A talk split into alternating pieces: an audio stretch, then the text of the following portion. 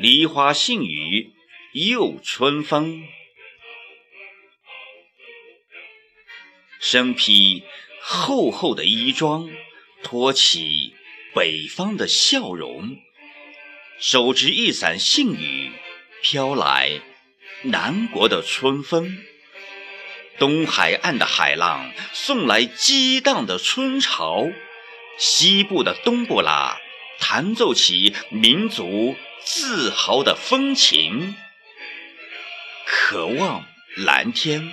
空气、净水回到人们的生活，期盼美声、美韵、美音滋润人们的心灵。全民阅读的一声召唤，如春雷炸响，如巨的闪电，照亮了阅读人行进的路程。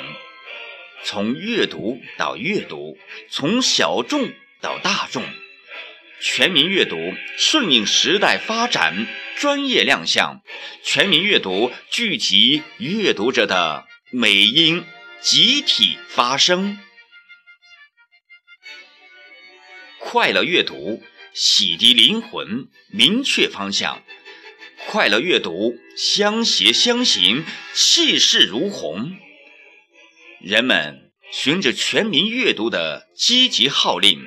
相约北京，欢聚一堂，共同把朗诵艺术探讨、交流、学习和传承。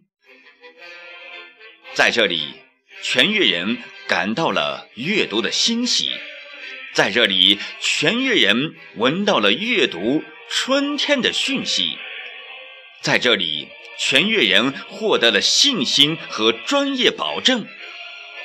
那一位把人生与艺术融为一体的艺术家，告诉我们怎样快乐阅读与困境抗争。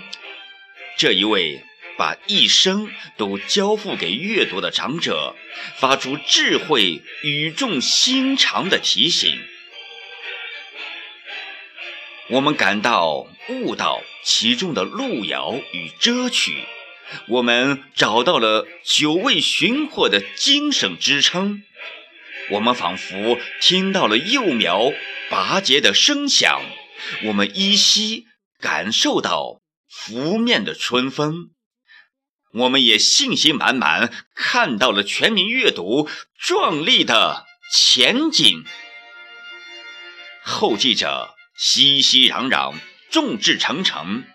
两月两会举起燃烧的火炬，全月盛会点亮了我们前行的明灯。